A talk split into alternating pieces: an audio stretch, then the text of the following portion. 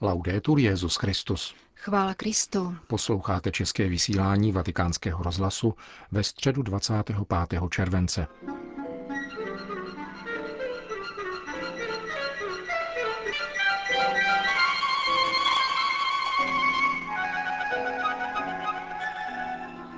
Před 50 lety vyšla encyklika Pavla VI. Humane Vitae.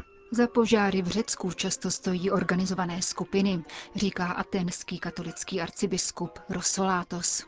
Knězem díky Mesienovi. Příběh konverze francouzského klavíristy Žána Rodolfa Karse uslyšíte v závěru našeho dnešního pořadu, kterým provázejí Jena Gruberová a Milan Glázer.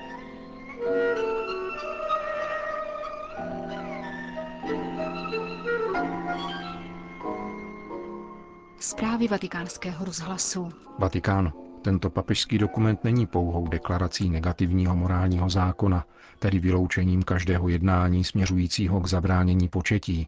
Nýbrž je především pozitivním předložením manželské morálky v souladu s jejím posláním lásky a plodnosti. Takto zhrnul záměr právě vydané encykliky Humane Vitae papež Pavel VI. při generální audienci v aule papežského paláce v Castel Gandolfo před 50 lety. Týden po zveřejnění tohoto patrně nejdiskutovanějšího dokumentu papežského magisteria po druhém vatikánském koncilu papež Montini důrazně vystupuje na obranu pozitivního tónu encykliky.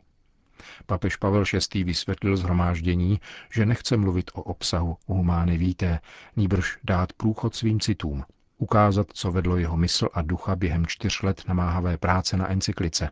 Na prvním místě jmenuje vědomí své závažné zodpovědnosti, která, jak dodává, ho stála nemalé duchovní utrpení. Papež Montini dodává v plurálu, který podle církevních historiků není majestatikus, níbrž vyjadřuje spojení papeže s Petrem, znamená já a Petr.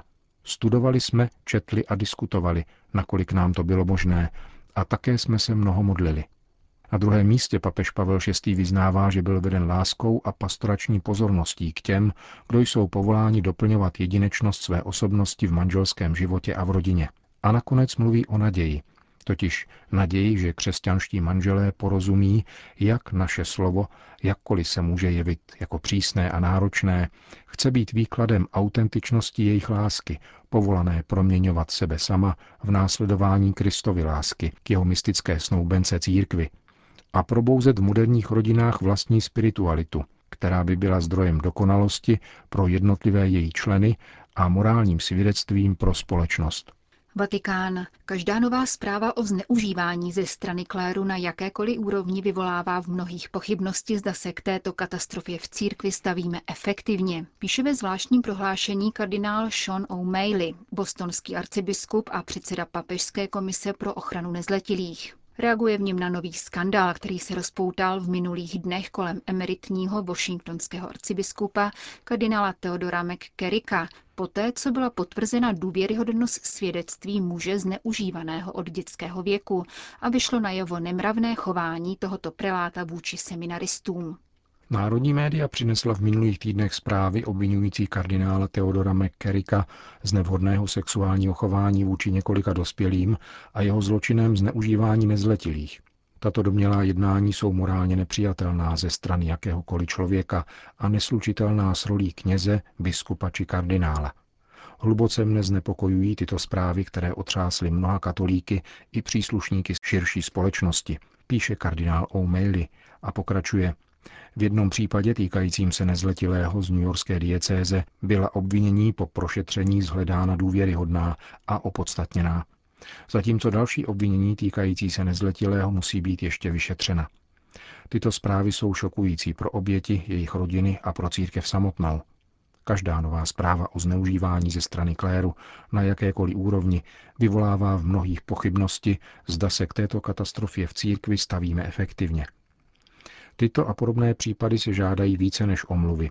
Poukazují na skutečnost, že v případě, kdy se obvinění týkají biskupa či kardinála, přetrvávají v církevní politice ohledně sexuálního chování a sexuálního zneužívání vážné mezery, píše kardinál O'Malley. Připomíná dále, že církev ve Spojených státech přijala politiku nulové tolerance v případech zneužívání mladistvých ze strany kléru. Nyní je nutné vyjasnit procedury v případech, které se týkají biskupů, dodává. Kardinál O'Malley dále konstatuje, že během své práce v Papežské komisi pro ochranu nezletilých i na základě zkušenosti z několika diecézí došel k závěru, že církev musí jednat v těchto kriticky významných záležitostech pohotově a rozhodně. V prvé řadě je nutné na všech instancích klást na první místo oběti zneužívání a jejich rodiny. Oběti se mají dočkat uznání za to, že vystoupí na veřejnost se svou tragickou zkušeností a proto se s nimi musí jednat s respektem a důstojností. Řecko. Více než 70 obětí a 550 zraněných, to je bilance tragických požárů, které v těchto dnech zachvátili okolí Aten.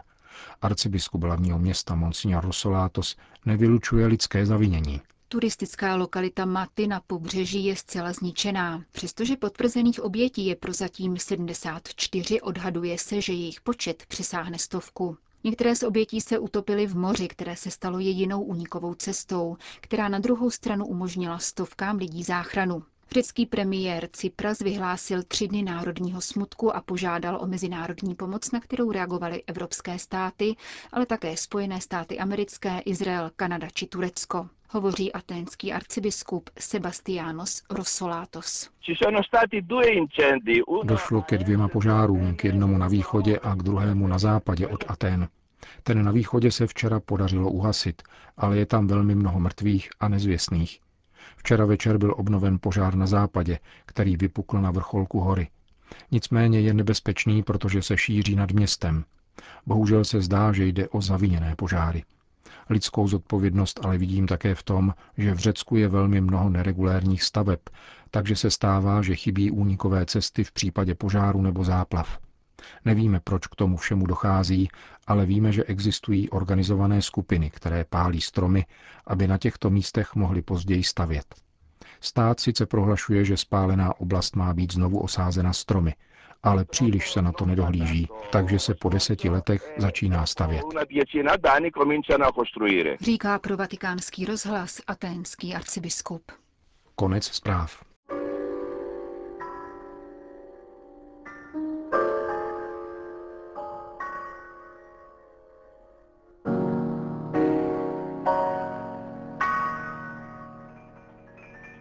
Hudební kariéra se někdy může vyvinout zcela nečekaně a zároveň cesty ducha jsou nevyspytatelné. Největší hudebníci zdaleka nemusí být také nejslavnější a do ústraní někdy z vlastního rozhodnutí odchází umělci nebývalé hodnoty. Takový je případ klavíristy Žána Rodolfa Karse, jehož interpretace hudebních děl Oliviera Messiena přivedla ke kněžskému povolání. S 71-letým členem komunity Emanuel, který je dnes kaplanem Baziliky nejsvětějšího srdce v burgundském Paraille Monial, místa Kristova zjevení svaté Markétě Marie Alacoque a duchovním centru nové komunity, nedávno rozmlouval italský katolický deník Avenire. Jean Rodolf Kars se svým rakouským rodičům narodil roku 1947 v Kalkatě. Pochází z rodiny židovských vídeňských uprchlíků, kteří do Indie odešli po Anšlusu a později se usadili v Paříži. Jejich výjimečně talentovaný syn zde na konzervatoři vystudoval klavír a už v 19 letech na sebe upozornil výborným umístěním na mezinárodní pianistické soutěži v Lícu, která zahájila jeho solovou kariéru a nahrávky pro hudební vydavatelství Deka, z nichž překrásná Debussyho preludia se nedávno dočkala reedice na kompaktním disku. Jean Rodolf ani jeho rodiče nebyli nábožensky praktikující, ani se o tuto oblast nijak nezajímali. Přesto však mladý klavírista v témže období, kdy se před ním otevírala mezinárodní jeviště, zašel na konferenci Oliviera Messiena, spojenou s náslechem, na níž skladatel vykládal a prezentoval své dílo. První skladba, kterou popisoval, vypráví dnes otec Kars, bylo Et expecto resurrectionem mortuorum, monumentální orchestrální dílo. Okamžitě mne zasáhlo a silně rozrušilo. Byla to první jiskra, ze které vyšlehla má vášeň pro Mesiena. Navzdory proklamovanému agnosticismu se Karse dotkla nejenom hudba, nýbrž mimořádně hluboké skladatelovi komentáře, ať už čerpal z biblických citací, anebo jiných duchovních či přírodních zdrojů, jako ptactva a hvězd. Jak dále vzpomíná, rovněž tak ohromující byla Mesienova pokora, serióznost a prostota, s jakými naslouchal své vlastní hudbě a sledoval ji v partituře, jako by to bylo poprvé. Takto se zrodila Karsova láska k hudbě francouzského katolického skladatele a ornitologa, která jej dokonce dovedla ke studiu varhaní hry, aby mohl do svého koncertního repertoáru zařadit také varhaní díla obdivovaného mistra. Zájem židovského pianisty o Messianovu tvorbu zanedlouho korunovala první cena v klavírní soutěži, nazvané právě po tomto dlouholetém varhaníkovi pařížského kostela nejsvětější trojice. Deset let po prvním setkání s velkým katolickým skladatelem Jean Rodolphe Cars již jako úspěšný a mezinárodně známý solista interpretoval jedno z jeho vrcholných děl, klavírní cyklus hudebních meditací nad Ježíšovým dětstvím v jednom ze sálů amsterdamského Concertgebouw. Kars se zároveň zhostil výkladu této kontemplace Ježíšova vtělení, členěné do 20 pohledů nebývalé teologické pronikavosti a hluboké něhy, neboť se jednalo o vůbec první nizozemské provedení díla. V loni na podzim se nečekaně objevila nahrávka tohoto koncertu, o níž Kars ani nevěděl, a kterou vydala etiketa Piano Classics.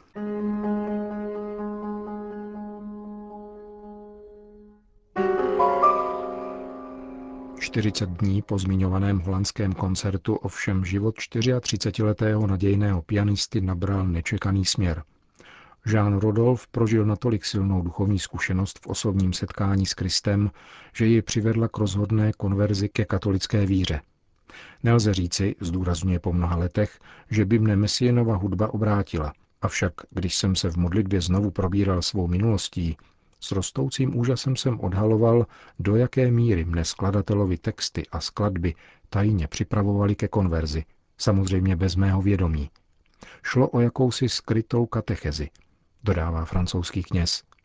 Mesienova hudba ovšem nebyla příčinou, níbrž zprvu nevědomým a později stále vědomějším rámcem mojí konverze.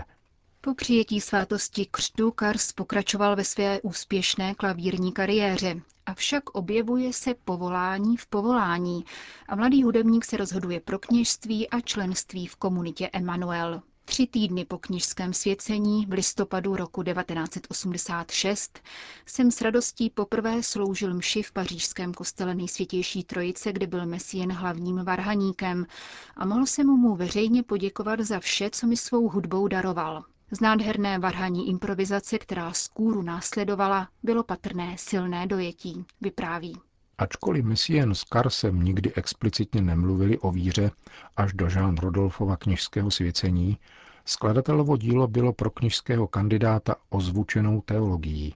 Svěřuje se, při studiu teologie jsem si uvědomil, že mi Messienova hudba nepřestává hrát v srdci a paměti a že jsem si díky těmto vzpomínkám mohl snáze či dokonce s potěšením osvojit některá poměrně složitá teologická témata.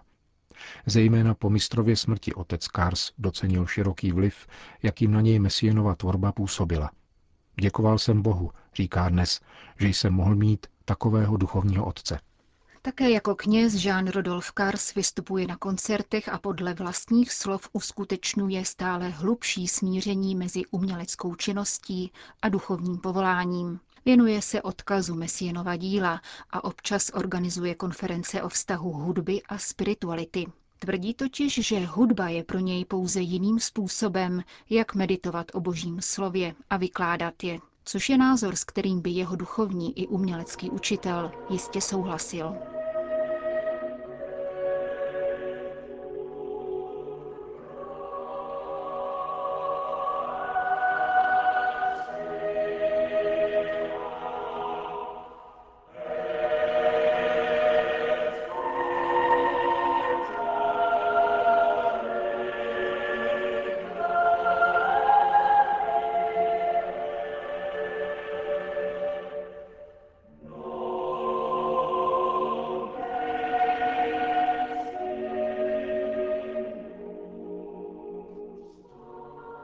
Končíme české vysílání vatikánského rozhlasu. Chvála Kristu. Laudetur Jezus Christus.